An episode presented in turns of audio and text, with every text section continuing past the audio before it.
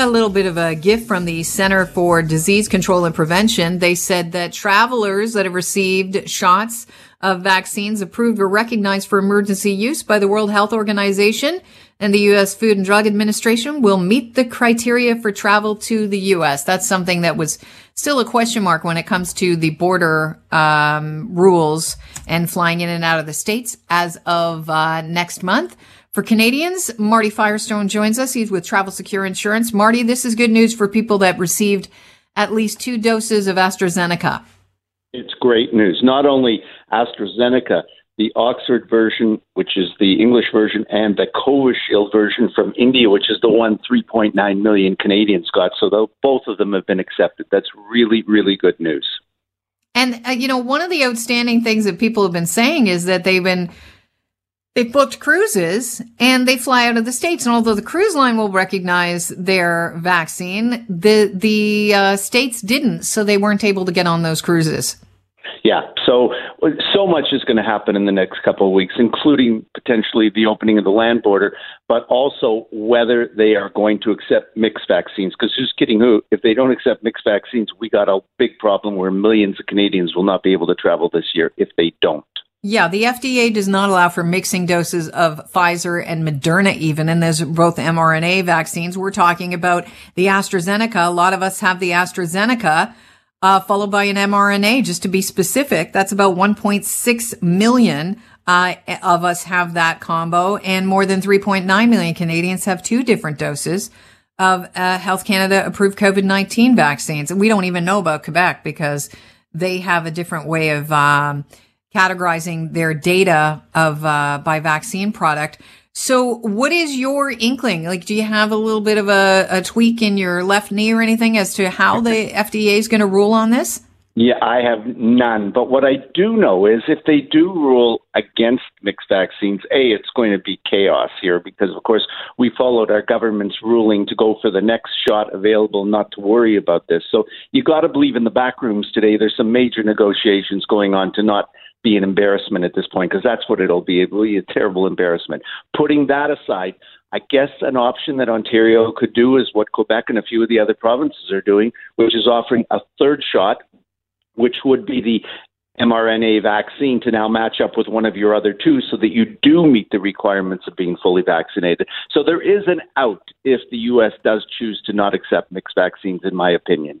I was reading the story, and I'm sure you saw the story as well it was from about five days ago. This woman who had bought her whole family uh, cruise in January 2022 paid for the whole thing, the flight, the hotel, the cruise, only to find out that um, she, you know, the Princess Cruise Line, the one that she is going to go with, doesn't recognize the mixing of the AstraZeneca vaccine.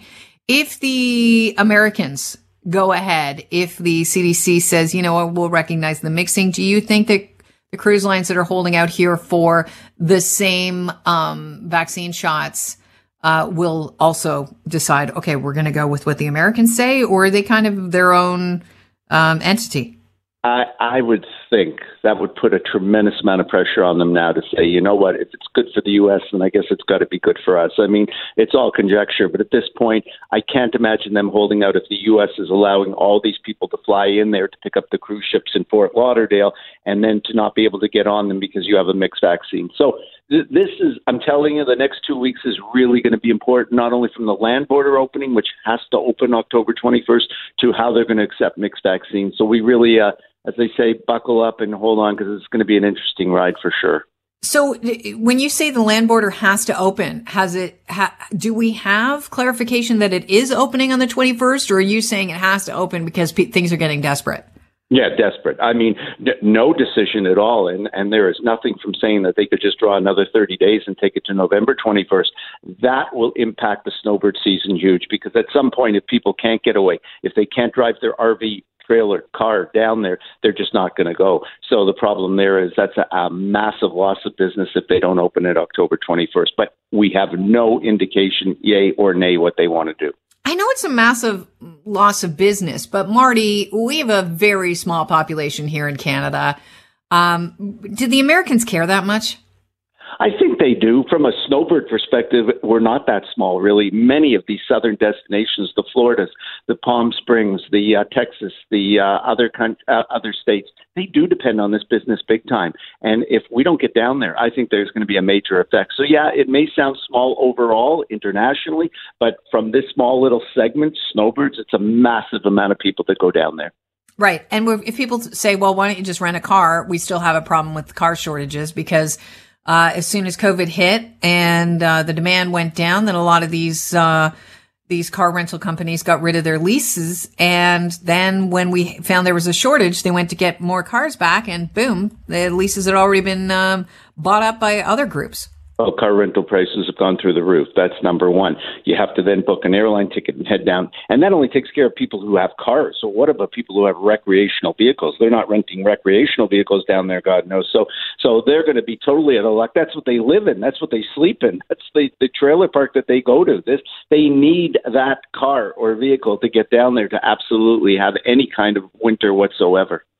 Marty, thanks so much for joining us, and we'll uh, we'll talk to you again soon. We'll keep our eyes on this story, and I appreciate you uh, you being here for us this morning. My pleasure. Thanks for having me. Take care. Have a great day, Marty Firestone with Travel Secure Insurance.